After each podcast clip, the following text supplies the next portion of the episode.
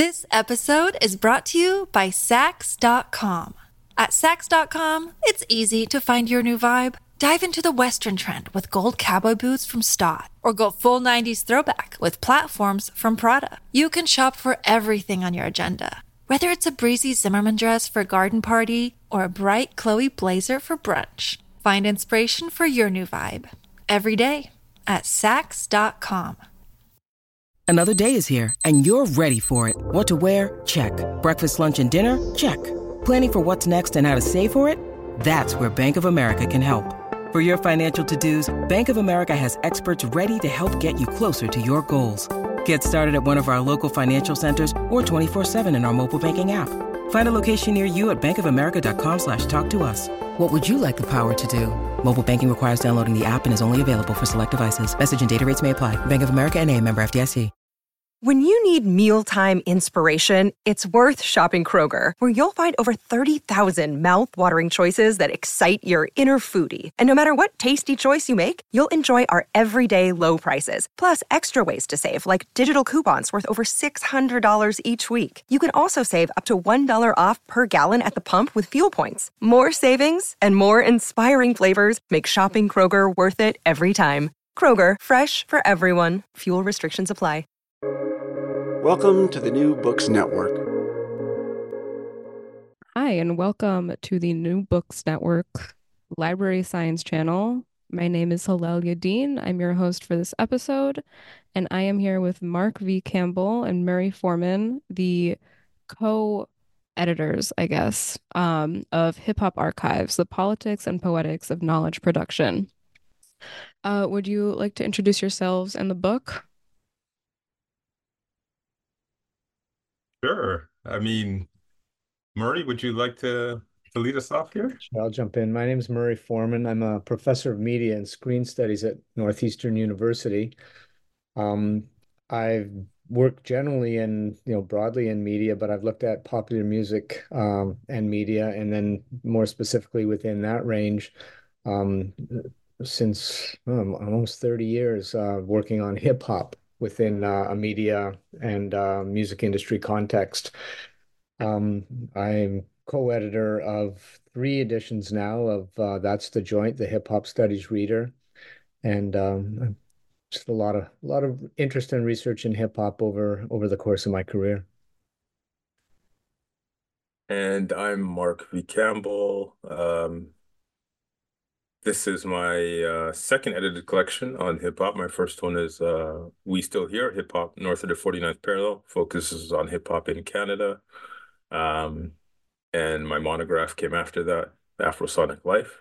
And uh, yeah, I'm a DJ and a curator. And uh, I've been in Toronto all my life. Uh, and been part of the hip hop scene here, hosting radio shows, uh, DJing at events, you know, throwing events, etc., and archiving uh, Canadian hip hop history. Wonderful. Thank you both. Um, listeners, this is my first interview with more than one author. So we'll see how this next part of the question goes. Do you want to talk about the book? Uh, yeah, yeah. Let's let's chat about the book.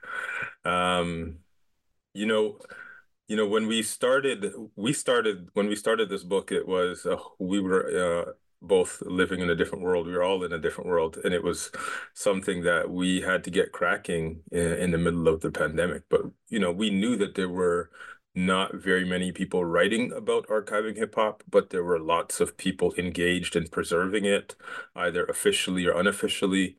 We know people in communities that had collections, but they weren't necessarily donated to libraries. And then we knew that there were, you know, institutions, um, you know, largely largely connected to Ivy League universities that had hip hop archival collections. So we thought we can't we can't keep uh, seeing this happen on the ground and not not really provided with any kind of rigorous academic attention. Mm-hmm. Mm, for me, being in the uh, you know Boston uh, area and adjacent to uh, Harvard, Harvard is among the first um, to have the Harvard um, Hip Hop Archive and Research Institute, and and while it's more of a research institute, I'd say, than a, an actual hands-on archive. Um, certainly, having that term in their title uh, and having a kind of an archival intent at some level was important. And uh, and then not being too very, very far away from Cornell which has the Cornell hip hop collection which at this point I would say is um, the kind of the gold standard uh, uh in terms of collecting archiving uh, making available um, uh, hip hop artifacts.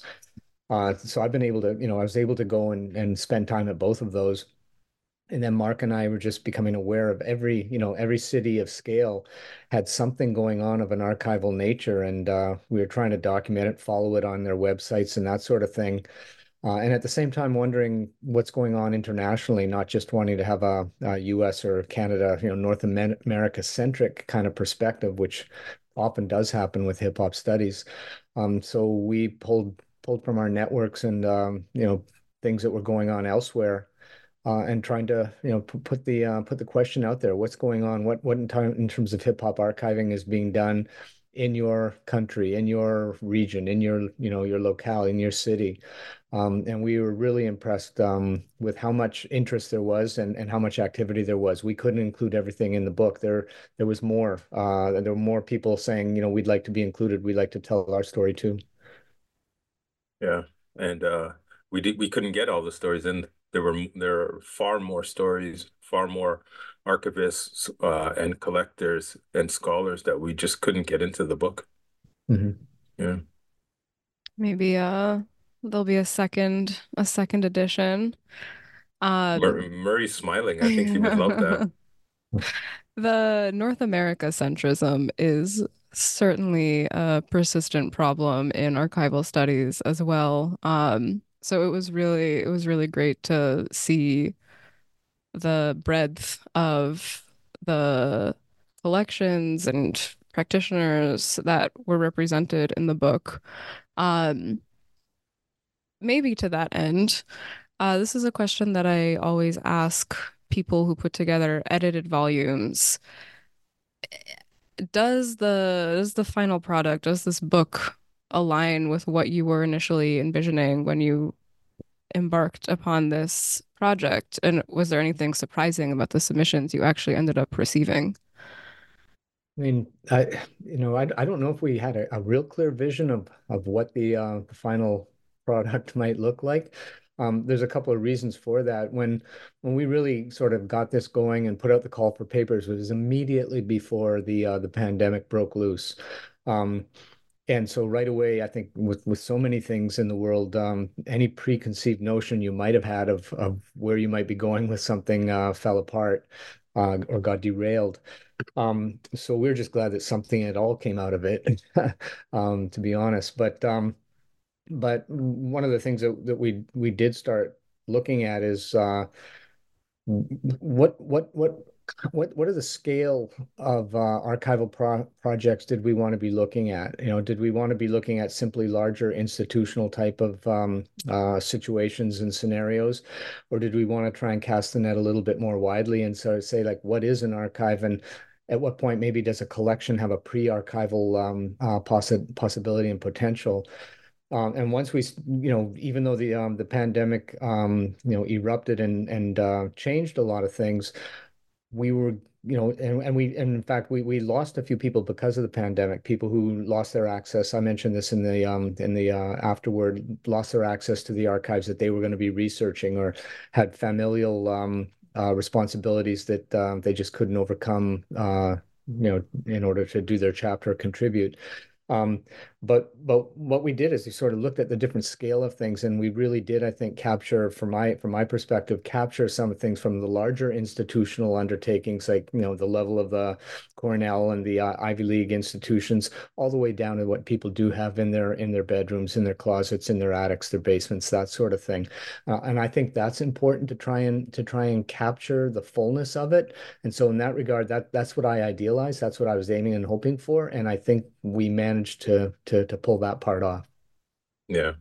And the piece about artists, like we made sure that artists had a had a a strong voice in in the book, and we wanted to make sure that it wasn't just a bunch of uh, detached folks that weren't on the ground practicing uh, art, uh, aspects and art forms in hip hop culture. So that piece was was was wonderful to keep the you know the artists in the mix and and and allow their voices to reverberate throughout multiple chapters. But you know, for me, one of the things that I wanted to see come out of this book was to expand the network of of the of who's talking about this. There was no public discourse about um, a, a level of criticality around the archival discourse, uh, you know, and we've managed to, um, you know, from 2010 when I I had my first exhibition in Toronto, it was Toronto's first hip hop uh, exhibition, like of historical items, and Murray was there. Um, and there was nobody to bounce ideas off besides Murray because he came to Toronto and he saw what I was doing and was like, you know, who who cares about these things besides me? Um, and now there are folks in Sweden that care. There's folks that are, you know, uh, connected to the Philippines and Yugos the former Yugoslavia and East Germany that that I could call up and say, hey, here's a here's a real scenario that, you know, here's a difficulty I'm having with, you know, obtaining you know, you name it, you know, original photographs of graffiti pieces that are now eroded or something. So that for me has been in, in a selfish kind of way, it's been great to have more public criticality, you know, around archival discourse that has an impact on hip hop culture. Mm-hmm. But in terms of the book, we definitely wanted to get outside of North America. Um, there were some continents we didn't get, uh, we weren't able to uh, get submissions from. So, you know, all in all, I think we did a, a, a fairly uh, decent job of breaking ground. There, there, was also no model for us to follow. So, you know, we started this conversation, and it's important that we we made sure the global north and the global south were both in this conversation, you know, to the best of our abilities. Absolutely. And I think it this is something that a number of contributors um I'll I'll keep bringing it back to archival studies because that's that's where I'm coming from. A number of contributors talk about this. There's no there's no there there wasn't really anything any base of scholarship in hip hop archiving for sure. And just in general, this kind of performance archiving, music archiving, uh, this is, I think, underdeveloped in the archival world, period so it's not there was i imagine just not a ton of stuff you could draw from I, I, would I would dispute that a little bit because in, in terms of some of the um, popular music and um, music heritage uh, work, there's quite a bit being done in England. Um, and here I'm pointing rather specifically, although it's more widespread than that, but uh, people at the University of Liverpool um, you know, looking at you know the, Liverpool as uh, the, the home of the Beatles and uh, you know having a rich musical heritage and also its its historical role, its racial history, all of these sort of things that, that Liverpool as as an archival site was quite is and was quite fascinating. Um, and so there's a number of people I think coming coming from you know the tradition British cultural studies tradition um, and they've looked at music heritage. Now, it's not precisely archive, and I don't think they were necessarily always calling it archival in their work, more of a kind of music heritage approach. But there's a lot out there. People like Sarah Baker, uh, Marion Leonard, uh, Les Roberts, Sara Cohen, um, and you know there there are others as well. Um, and and so with my foundation and footing in um, in popular music studies, and then knowing some of these people, um, at least uh, as email contacts, if not personally, um, that I, I, did have people that I could reach out to, and they made recommendations of material and approaches and that sort of thing. Um, and I think that was really kind of helpful to us. And and of course, you know, this is this was you're absolutely right. One of the absence was there's nothing about hip hop represented in this work. And and as Mark says, we're kind of at the first. We're pioneers, um, helping to usher this into maybe an archival uh, uh, realm. But it wasn't like we were going completely um, without a map. That the, the, the popular music heritage people had um, had sort of shown a little bit of a, a way to to proceed. Thank you for that, um, listeners. I will link some of those scholars that Murray just mentioned and some work out of the University of Liverpool. I'll look into that. Um, so we have those in the episode notes. Um,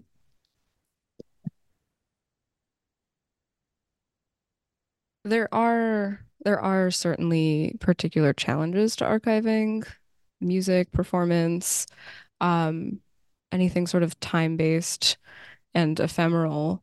And a couple, more than several contributors cited a performance studies scholar named Diana Taylor, and more than one specifically uh, referenced one concept of hers, which is this tension between the archive and the repertoire.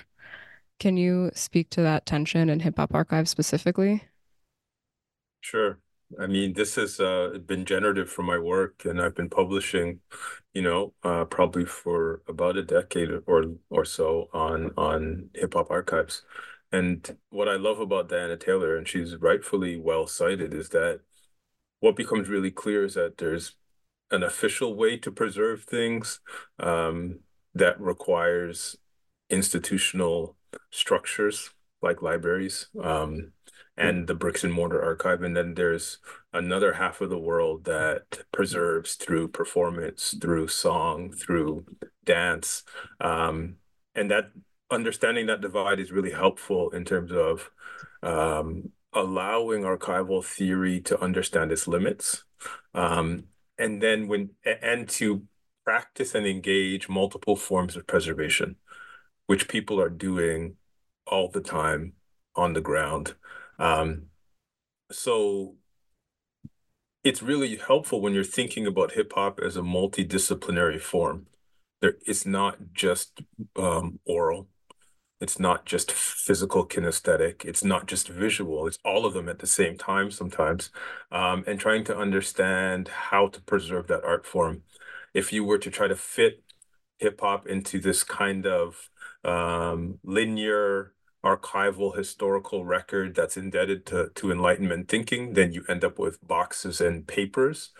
And if you and and if you engage the idea of repertoire, then you end up with elders that have dance moves and you end up with elders that have lyrics you end up listening in my in my in one of my last experiences in the art in in an institutional archive um charlie ahearn who's the producer of this dvd called uh, wild style it's like a cult classic hip-hop film one of the first that went around the world you know he's interviewing someone and he's talking about i don't know if i told this story murray but he's talking about easy mo bee and the 1981 rap convention. And one thing just hits me. He's like, you know, Easy Mo Bee, he's like an archive of rhymes because he's he's still spitting the same rhymes from 81. Like it, you know, these are just these small rhyming couplets just over the beat and whatever. These aren't like verses and like, you know, well-developed rhymes that you'd have today. And it just it, it just, you know, Diana Taylor popped into my head and I was thinking, wow, what if we were to think about all of the ways that MCs memorize a whole set of lyrics from decades and decades ago and how they preserve those and how they reuse them in their new rhymes because there is this internal citational process happening in hip hop that's very different than the sampling that that producers are doing. Mcs are citing one another too. Um, and that should all be included in how we think about the archival processes of hip hop and and how we think about preserving hip hop and who is actually doing the preserving outside of the institutional frame. Yeah. I mean, just alongside that, your Easy Mo Bee uh, example is a great one, and I, I think it might be in the um, Jason Noor and Mary Fogarty chapter uh, about uh, dance videos, and yeah. And I think I think they posed the question like, can you something to the effect of, can you dance in the archive, or can one dance in the archive? Um, and I a little bit of what I think they're getting at is you know it may be literal like you know you know is there is there you know can you have a um, you know a, a, freestyle dance cipher in an archive? But the other thing i think is about you know the accumulation of moves and the establishment and learning of those foundations and how those get preserved and passed along and made publicly accessible as knowledge you know? Yeah. Yeah. This episode is brought to you by Saks.com. At Saks.com, it's easy to find your new vibe. Dive into the Western trend with gold cowboy boots from Staud, or go full 90s throwback with platforms from Prada. You can shop for everything on your agenda, whether it's a breezy Zimmermann dress for a garden party or a bright Chloe blazer for brunch. Find inspiration for your new vibe every day at Saks.com. Look, Bumble knows you're exhausted by dating. All the must not take yourself too seriously, and 6 1 since that matters, and what do I even say other than hey? well, that's why they're introducing an all new Bumble with exciting features to make compatibility easier, starting the chat better, and dating safer. They've changed, so you don't have to. Download the new Bumble now. Um, another really persistent theme in the book is the locality of hip hop culture. Um, so how do individual hip hop archives reflect and preserve this locality? And this is, of course, archives broadly defined. Um, and are there any any particular examples from the book um, or from the archival practitioners who contributed to the book that you want to share? Yeah, I mean, you know, it, it's absolutely true. I mean, one of my my my first book is um, The Hood Comes First on race, place, and space uh, in hip hop. This idea of locality, in fact, is really crucial to the to the culture. Um, you know, it starts and it can be at like what I call the hyper extreme local, you know, one's block, you know, literally the street corners where you spend your time, where you live, where your your family and your, you know, your nurture uh, nurturing um, juices and energies are are based. It can be, you know, the scale of a city or a town. It can be regional. You know, it, it just sort of um, uh, grows outwardly from there. But many, many things in hip hop do begin at the at this local basis. Um, and I would say this is to some extent also true in archives. Um, way before we get to something like the Smithsonian Institution uh, having, you know, having hip hop within their their hallowed halls, um, we've got people starting to, you know, like you know, pulling things out of their closets and trying to say like you know what can we do to create something that's community accessible that's community responsive that somehow tells our story within this larger frame of a you know national or global hip hop movement um, and so almost all the hip hop archives and archival initiatives that we've encountered do have some sort of local seed. They begin locally. They, be they begin with a small group of people putting their heads together and saying, a, we're getting old. B, we've been around long enough. Often we're not being represented or or noticed uh, sufficiently, and we want to. You know, this is one of the ways that we can ensure that we're we're part of the narrative, part of the story, and we're not overlooked. Um, and and so you know, I'll, I'll I mean, I'm I'm here in Boston, so I can point to. Uh, uh, Pacey Foster, the founder and director of the Massachusetts Hip Hop Archive, and you know, as that chapter indicates, it's quite by serendipity that he ends up with a collection of, of hip hop cassette tapes from a, a local uh, community campus radio station. Um, knowing the value of what he has historically and and uh, in in terms of knowledge, uh, but not sure how to how to bring it out. How to what do you do with it? How do you preserve it? How do you how do you both protect protect it, but also make it community responsible uh, or responsive and accessible? Uh, and so you know he he and called in the, the pioneers called in the the veterans, called in people from the public library, Boston Public Library, from his institution, University of Massachusetts in Boston. You know, so he got people at all different levels and all kinds of representation, you know, um, footing in the community, saying, okay, we've got this thing that's unique and distinct to Boston, and it tells our story. Let's work. And uh, and you know that's something that I think every city. I'm realizing now every city or archival initiative has some version of that narrative. Yeah. In and in Toronto, I mean, um, the scenario was a little bit different, but I was on radio and I had a ridiculous collection of demo tapes, flyers, magazines I was collecting. Um, and at one point in time in the classroom, not having materials to teach with, I was I was clearly like, we need to focus on Toronto history because uh, this is right before Twitter came about. And I was like, oh, you know, things are moving quickly. MySpace is disappearing. You know, you have Facebook is gathering steam. And what's going to disappear next, other than all of our histories that were recorded on paper in the last decade, right? So um, that's really the, the story of Toronto hip hop. Um, only started gathering attention, you know, after 2010, after realizing that, you know, there are all of these new technologies that are just creating new data piles and just burying anything that was not recently digitized or not digitally born. Um, so, you know, Montreal is now doing a lot of that homework. Ottawa is also doing a lot of the homework. They're gathering. Ottawa just had an amazing, it's actually still up, an amazing exhibition called 83 Till Infinity. We should definitely put a link to the to listeners it's in Ottawa up until the middle of February, and you know it was the community came together and crowdsourced um, a, a whole bunch of historical objects and items, uh, and they collaboratively put this exhibition together at the Ontario Art, uh, the Ottawa Art Gallery.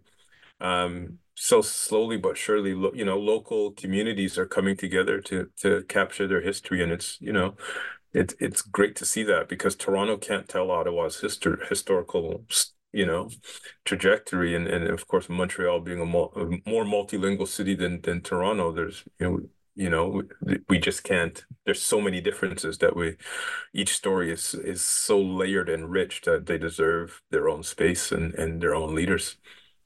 I'm just gonna it's like the people listening won't see this, but I'm holding up the book. So these CD, I mean, uh, cassette tapes here are from Toronto and Mark's collection, and this one over here is from uh, the Massachusetts Hip Hop Archive. Um, you know, we wanted to make sure that we actually at some point had images of material that that was foundational to um, uh, our, our our our our own localities. I love that. There will be a picture of the book on the on the episode page. so right. they'll be able to see it. Also, if you want to see it up closer, you can buy the book. Um yeah, I'm always struck I mean, the the answers you just gave in in the book, just in my work and in the many archives I interact with, sometimes it's not even a local story. It's it's one person saying, "Oh, I have something important," and just getting a bunch of other people saying, "Oh, this is cool. I wanna, I wanna put some labor into that." Um, Mark, you kind of, I think, alluded to some of the the challenges in archiving musical heritage, hip hop. Um, so I I want to ask about that explicitly, especially if anyone listening is working in this area or adjacent, um, which what are what are the challenges? Oh wow, the you know there there's a couple. Um, you know I can I could off the top when your histories are contentious, right? And when you're not trying to document the winner only and you want to get all the voices in there, you have to have these polyphonic and polyvocal histories, or else you're going to have someone boasting about something that you can't verify, unless the folks that were there at the time were like, wait a minute, I don't think it was, you know, I don't think the crowd was exactly reacting to you that way. Um, but the challenges are is that there there's old relationships too. And those old relationships come with uh, bad experiences that people sometimes don't get over, you know, and and digging that up when when we want to find the gold, we find everything else. When we start digging up old stories and histories and people's feelings, um, you know, sometimes the, the, it's part of the story. Mm-hmm. So there is no rational and objective way to say this is the history without having people, without it having affect. You know, and people saying, "Oh, I remember that time when," and you fill in the blank, or this was the greatest experience and this was my least great you know my least wonderful experience uh, at a concert or working with a, a, a, band or a group or a crew or, or something like that. So the i mean in, in the canadian context i can say really clearly one of the greatest challenges is is living beside the world's largest media um media source you know um, Canadian media struggles to to tell a Canadian story. Um, and they've embraced the work I'm doing, but in terms of why this work never happened before, there aren't a lot of avenues to tell Canadian stories about its own history. Um, and a lot of our media landscape is dominated by American media outlets who who you know are not interested in in a Canadian story, at least not before Drake, right? Um, so so those are some of some of the difficulties. I mean, the hardest, I think I would say the hardest thing is to convince people that the things that they have are are valuable and important. You know, so people are throwing out old radio shows that they've recorded. Um, they're dumping their cassettes. A lot of stuff that they feel like uh, is is you know uh, obsolete. It has so much value, and and until you until you show folks that these are all of the ways that we can uh, rethink and reuse these materials and tell different kinds of stories about the history of hip hop, then that's the that's the first hurdle to get get over. And people see, oh, other people are interested in in my collection, and that's kind of where the ball starts rolling. What if I can jump in? One of the to, to Mark's point, uh, I've seen it a number of times uh, here in uh, in in at the Massachusetts Hip Hop Archive. I call it kind of relitigating old beefs, you know, uh, old conflict you know, and these guys come together and, and, and it can be kind of good natured saying, well, what you're describing isn't quite how I remember it. And so the archival artifacts can sometimes provide evidence, right? That this is, you know, ostensibly standing in as a truth statement, right? Which we know that that can also be problematic, which I think is, you know, from a theoretical perspective is fascinating, right?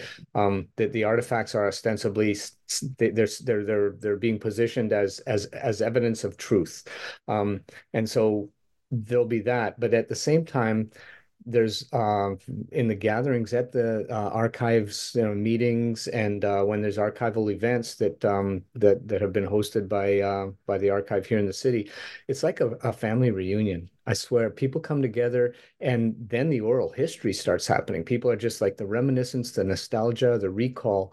And, you know, um, to Pacey Foster's um, uh, credit, but this is going on in other places as well. Try and record that, trying to get that down uh, so that then also becomes part of the archival record, right? As people just like spontaneously saying, oh, I remember this, or, you know, the recall that comes up when they see either an, an object or some video footage of some sort. And then the other part I'd add to that, which I hadn't foreseen, but it's it's a beautiful thing, is the way some of the archival events can be uh, memorials for those who are no longer here to represent themselves, but they show up in the archive. They're dead, they're past, but they're not, and their memory is is resonant, and they were they were and remain important to the community, and the archive keeps that alive, keeps them alive as memory yeah. at least. And it's a beautiful thing. It's an amazing thing. Yeah, I always say archiving is death work, which is mm-hmm. not something I was ready for when I became an archivist. Mm-hmm. Um, I want to, if anyone listening has picked up the book or is planning to, I do want to highlight one chapter that really I thought spoke very powerfully to this I'll just the name of the chapter will give it away. It's um chapter seven, the ballad of Grandmaster PH, contesting narratives and lost archives in Philippine hip hop.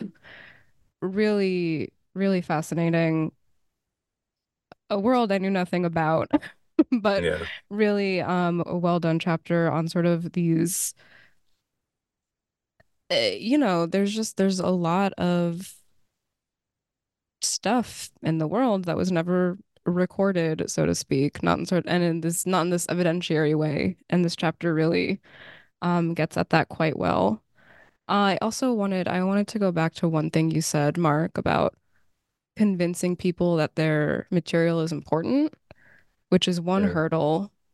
And I think another hurdle when people are sort of thinking in terms of institutional archives is there's a real lack of capacity, right? A lot of archives are very, um,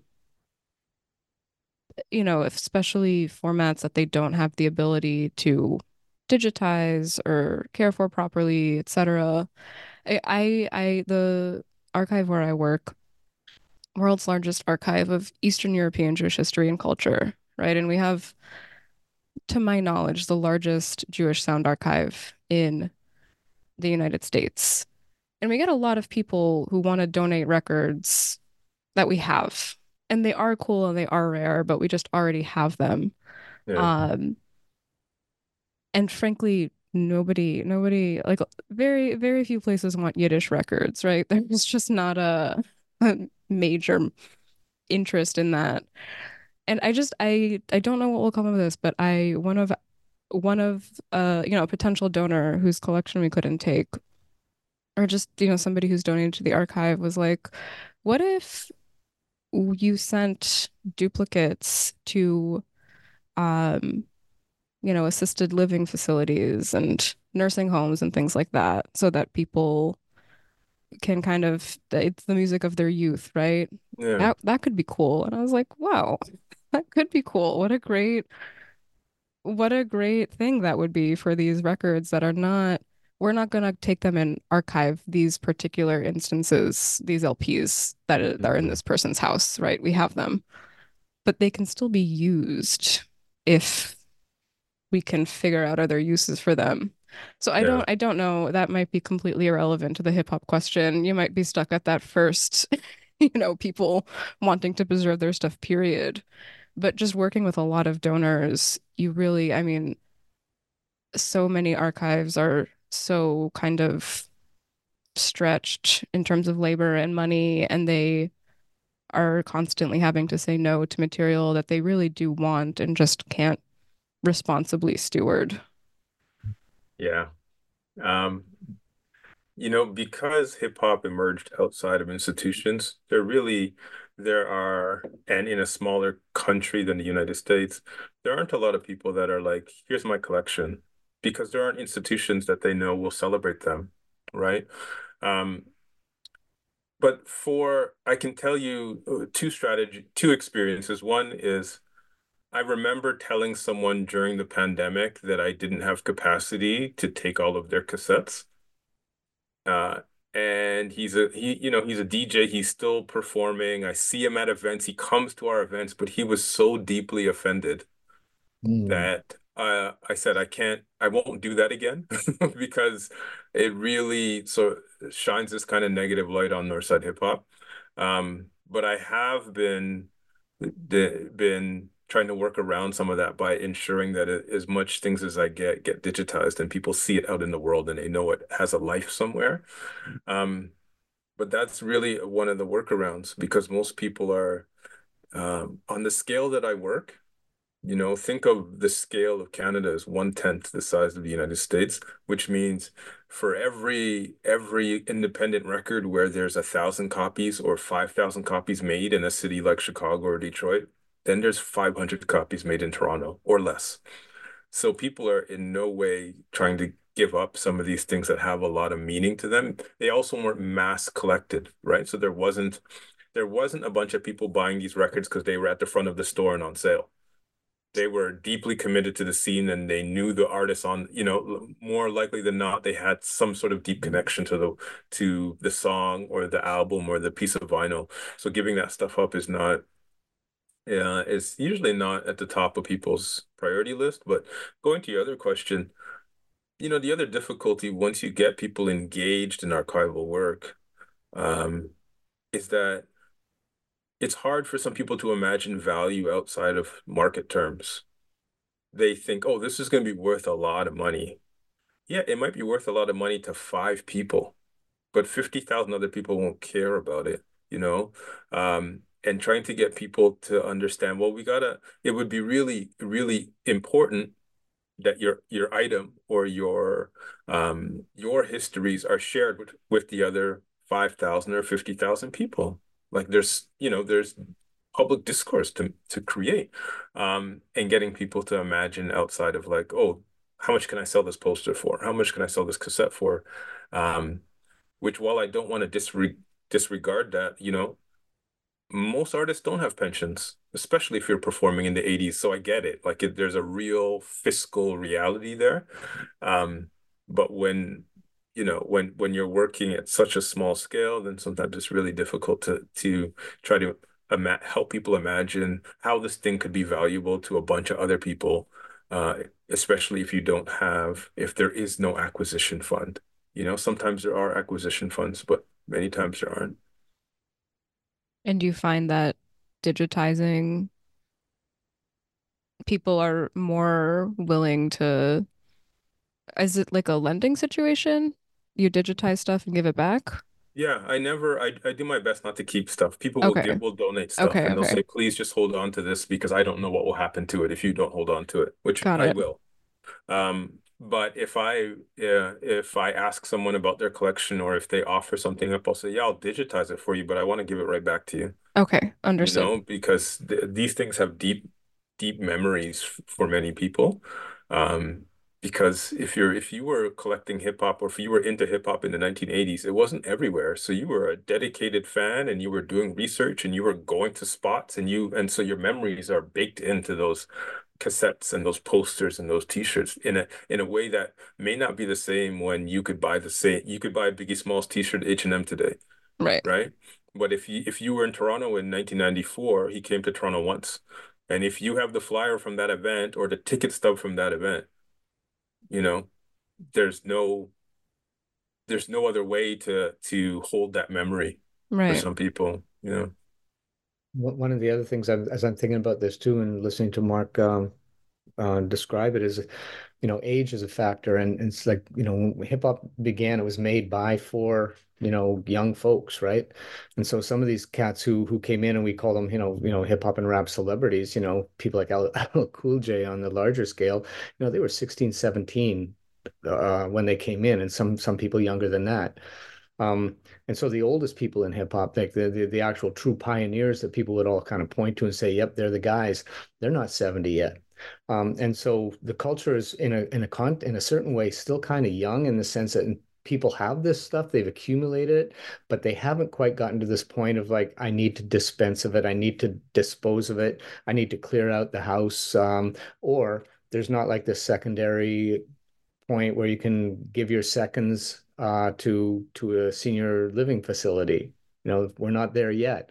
Um, and so this isn't, you know, I won't call it a predicament, but it, you know, this is one of the ways we have to look at as well. It's like, you know, hip hop in the U.S. Uh, began roughly, you know, 1973, 74, but hip hop in, um, you know, in different parts of Europe and other parts of the world really didn't take off until maybe 89 or so right? And those slippages and those dis, dis um, discrepancies actually begin to matter from an archival, you know, an archival perspective. Yeah, it's not very long ago. Yeah. I, I want to go back to this question of value, market value and non-market value. Um, in the introduction, you write about this transformation of hip hop history from subject to object I thought was really interesting. And you were specifically writing about these auctions at places like Sotheby's um, about of hip hop memorabilia. Um, but I think I think in a lot of ways, a lot of archives uh facilitate that process not you know not maybe specifically hip hop if we're not looking at a kind of institutional hip hop archive but whatever history they're working with, this transformation from subject to object. And I think that there are a, a lot of valid critiques of that transformation that archives facilitate. Um, so, how can archival practitioners or educators, curators, whoever ensure that hip hop history remains the subject, so to speak? And if the answer is like, don't put it an institutional archive, that's cool too. Maybe it's unavoidable. Um, but I I'm interested in your thoughts on that. Uh, Murray, you want me to take this one?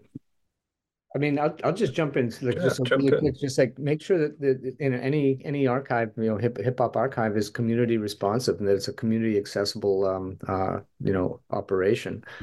You know, that's one of the ways that you know just make sure that there's community buy-in people understand what's happening to the artifacts and the material um, and that they know that it's there any time for them to sort of plug into uh, and to engage with uh, whether it's uh, for you know reflection nostalgia entertainment or research whatever it might be. I mean i think that's one of the ways to make sure that remains connected to a hip-hop culture which is say it's it's it's it's not objectified. Yeah and I, you know, I would say that um, practitioners need to uh, continue to see their practice not solely uh, as an entertainment function, you know, to see their practice and their engagement with the history of the culture because they're all doing the homework. They're studying the greats. They know the, the lyrics, they know the, the dance moves, they know the scratching techniques. But to very consciously when archiving hip hop to be inclusive of those things as you know um you know as Diana Taylor suggests that you know repertoire is a kind of expressive behavior and performance. It's a kind of episteme, right? It's a way of knowing, it's a way of analyzing the world and having that sit alongside the boxes and the folders and the copies and the and the traditional ways that archiving happens, keeping those things in tension, I think will be or is, is fruitful because hip hop if it cannot become this um objectified um completely known thing out of, out of a box, right? Like it's it becomes known by doing the dance move. You it becomes known by scratching the record, um, and allowing those two very uh, different preservation methods to exist alongside one another. I think is going to help us not imagine that we can know hip hop from from studying papers. You know, like sometimes that involves talking to the people it involves going to an event, watching how the art forms are performed, um, to give you a more wholesome view of what the culture is about. What one, one a quick example, it's an anecdote in, in some of my uh, research that I've been doing, uh, you know, interviewing individuals, and I, I won't name names, but I know who everybody is. Um, but it was at um, the launch of the Cornell collection uh, at Cornell University, the, and uh, they had a, a, a big, you know, symposium and, uh, you know, panels with academics and scholars and artists, practitioners, uh, pioneers. It was, it was really quite something. And you can find this online as well. Um, but in one of the, one of the panels, somebody was up on the panel speaking at length uh, about one of the pioneers and the pioneer was in the audience and the pioneer stood up and said why are you talking about me like i'm dead like i'm right here and I'm still doing this, I should be up there on stage talking about my own self, right? Wow. um, and, and, and, and, you know, it hushed the room, but it all, I think it also spoke a kind of truth to what, what, what archives are, what they do, what they can do. And I think also to some of the early dilemmas of a hip hop archive is like these cats are still around. They're still practitioners and active. Um, and they are not going to be objectified and they are going to, uh, uh, you know, aggressively stand up and, and resist that. Yeah. You know, one of the one of the things you didn't get to see, Murray, uh, in my first exhibition, I had when we opened the doors, I had people from the hip hop community walking in with their artifacts and they were putting it on the wall themselves and there was space for them to do that and then they took cue cards and they narrated their own so they were diffusing the power of of the archive and of the curator me doing this kind of work but it was very much about i'm not in this story and it wasn't like why are you excluding me? I was like it was more about the doors are open. Let's do this together. Cool. You know, you guys were there. I'm younger than you. You know, I'm I'm creating the infrastructure. Let's create the story together. And that that could be a method a methodology that you know that can be uh, imagined in in many of these I, I imagine this might have happened in something similar would happen in ottawa and in a lot of these other cities people feel comfortable and there's a community vibe that you can walk into the exhibition and say, here's my art piece. Here's my first graffiti piece. Here's my newspaper article. Mm-hmm. Um, and and have and be inclusive, you know, and have them part of the part of the the historical record. Well, this is one of the things I think does come up in the book you know, we talk about, you know, kind of the idea of hip hop bum rush in the archive, you know, uh, um, you know, if, if putting up a graffiti piece on a wall is a certain kind of appropriation of public space, so like coming in with something and you know just actually literally putting it up on an archive uh, you know wall or or some sort of uh, display, you know, that's totally in, in keeping with that. That's exactly yeah. it. Yeah. I have found that community archives are much better at that. I mean, I've I've certainly been involved in exhibitions where we actively invited people to donate if they had relevant it, it's a lot of sort of social movement history. So if people have relevant material or i've seen a lot of exhibitions where there is a dedicated space if someone wants to do an oral history things like that.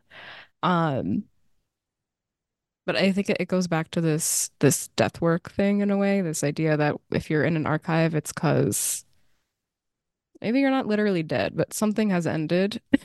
and I can yep. see how I can see how people who are involved, who are, you know, doing hip hop come to these exhibitions and they're like, I'm not dead. I'm still here. Yeah, I can that could be uh But you know, you know, it's happened to it, it, it kind of happened to me in terms of someone coming to the exhibition and feeling like, you know, is this the end of hip hop? Like, why is it in an exhibition? You know, um, and if you follow Stuart Hall in constituting an archive, you know, there's a certain we're moving from innocence to uh, consciousness of, of the historical process. It's a, a maturation where you, you know, that community starts to realize that oh, we're not kids anymore. Oh, we did stuff and that stuff is disappearing, you know? So uh, for some people, they know it's an epoch, but it, they're not quite sure how to, you know, articulate that, oh, something dramatic has changed. It's like, yeah, we're no longer innocent actors in, in the making of this history. It's made and it's out there and it's it should be it should be articulated and, and captured in, in a way that can be shared with other folks. So it's it is a it's a difficult moment because as you keep coming back to this idea of death in the archive, um, you know, hip hop really challenges that notion, just like that pioneer in the audience, because there there are so many, and I'll give you a great example. You know, for many great turntablists, there's a routine by a turntablist who's passed away now called DJ Roc Raida, where they scratch over their shoulders and they move the mixer with their shoulder blades. That routine is like canon now you know, and he's passed and it's an honorific act, but he's alive. Yeah. You know, his his his artistic innovations are alive. It's speaking to young people because we're still trying to do what he was doing, you know, in the in the 90s when he when he came up with this move. And I, I like to think about the performative aspect of hip hop culture that this thing can't it can't die if people are still citing your rhymes if people are still trying to to do the head spin or or do certain dance moves that you know um, might have been popularized by uh, like B-Boy Frost or something like that who's passed. So not, there's some not, something beautiful there in that tension. And in that, not not just doing the move or something like that, but also doing it to the same jam, like from you know from that period. Yeah. So like you know they're using the same rhythms that were maybe used 25 years ago, uh, to you know to to both learn the foundations and learn the original moves and then to maybe you know add their piece to it and and you know take it a little bit further but but the jam is is canon and both yeah. DJs and dancers in that case you know they both have to be cognizant of that I think this goes back to Murray your very first response to this question um about history going from subject to or object to subject I now forget which direction, but you said, you know, some you said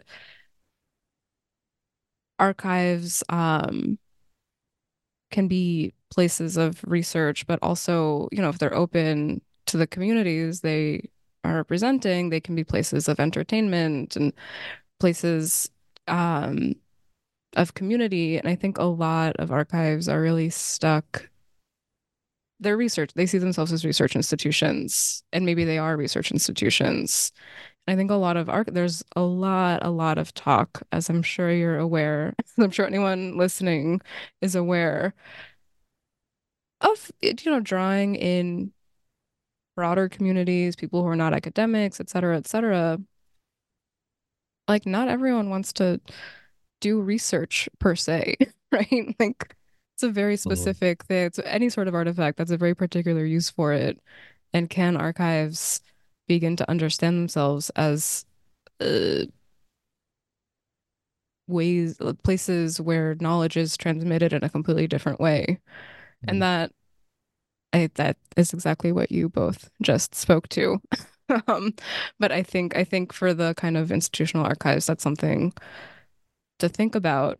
And I also this is this is in response to something Mark said like seven minutes ago, but I still have this chapter open. So I will note it for the listeners. Um, Mark, what you said about the sort of uh, the information that people need to have to understand these histories. If anyone is interested in that from a sort of practitioner level, might I recommend chapter 12, Rap Cubano in the Archive, The Immaterial Paradox, which is a, a relatively wonky, uh, as this book goes, sort of how how did somebody actually catalog and what information did they include and things like that. Um, definitely thought provoking if anyone listening is actively cataloging or archiving uh, musical material. Um, all right, we are running out of time. So I'll ask one last question. And this is the uh, classic New Books Network closing question. Is there anything you're working on now that you'd like to share?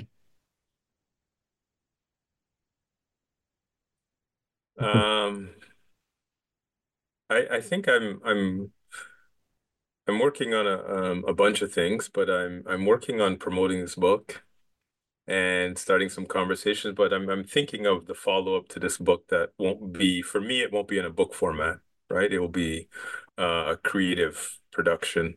Um, that is, you know, I'm in, I'm in the middle of of touring a, a, an exhibition on graffiti in Canada, um, and it's uh, it's on its way back to Canada from overseas, and uh, so I'm focused on that. But I'm trying to think of more creative responses to part two to this book because I feel like there's a there's a conversation we still want to have that with people that may not um, dive deep into this this book is something that around um, music and and um, going back to some of my some of my early DJing days, thinking about sampling and and how do we how do we think about memory and memory work in a way that is um, not re reduced to to being within the clutches of an archival institution, right? And and hip hop has there's multiple ways that hip hop does that. So I'm spending time uh, thinking through some of those issues right now before I produce something next.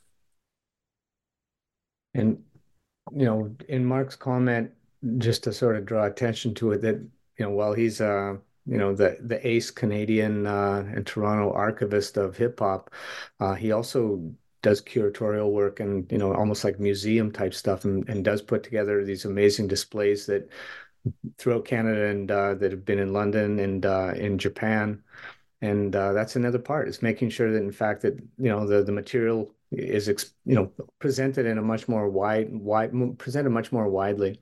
Um, so so it's available you know for at almost you know as a as a touring show in some ways and a, a, touring exhibit which i think is an important piece of it. And and not a lot of archives that i've seen do it that way and do it as well.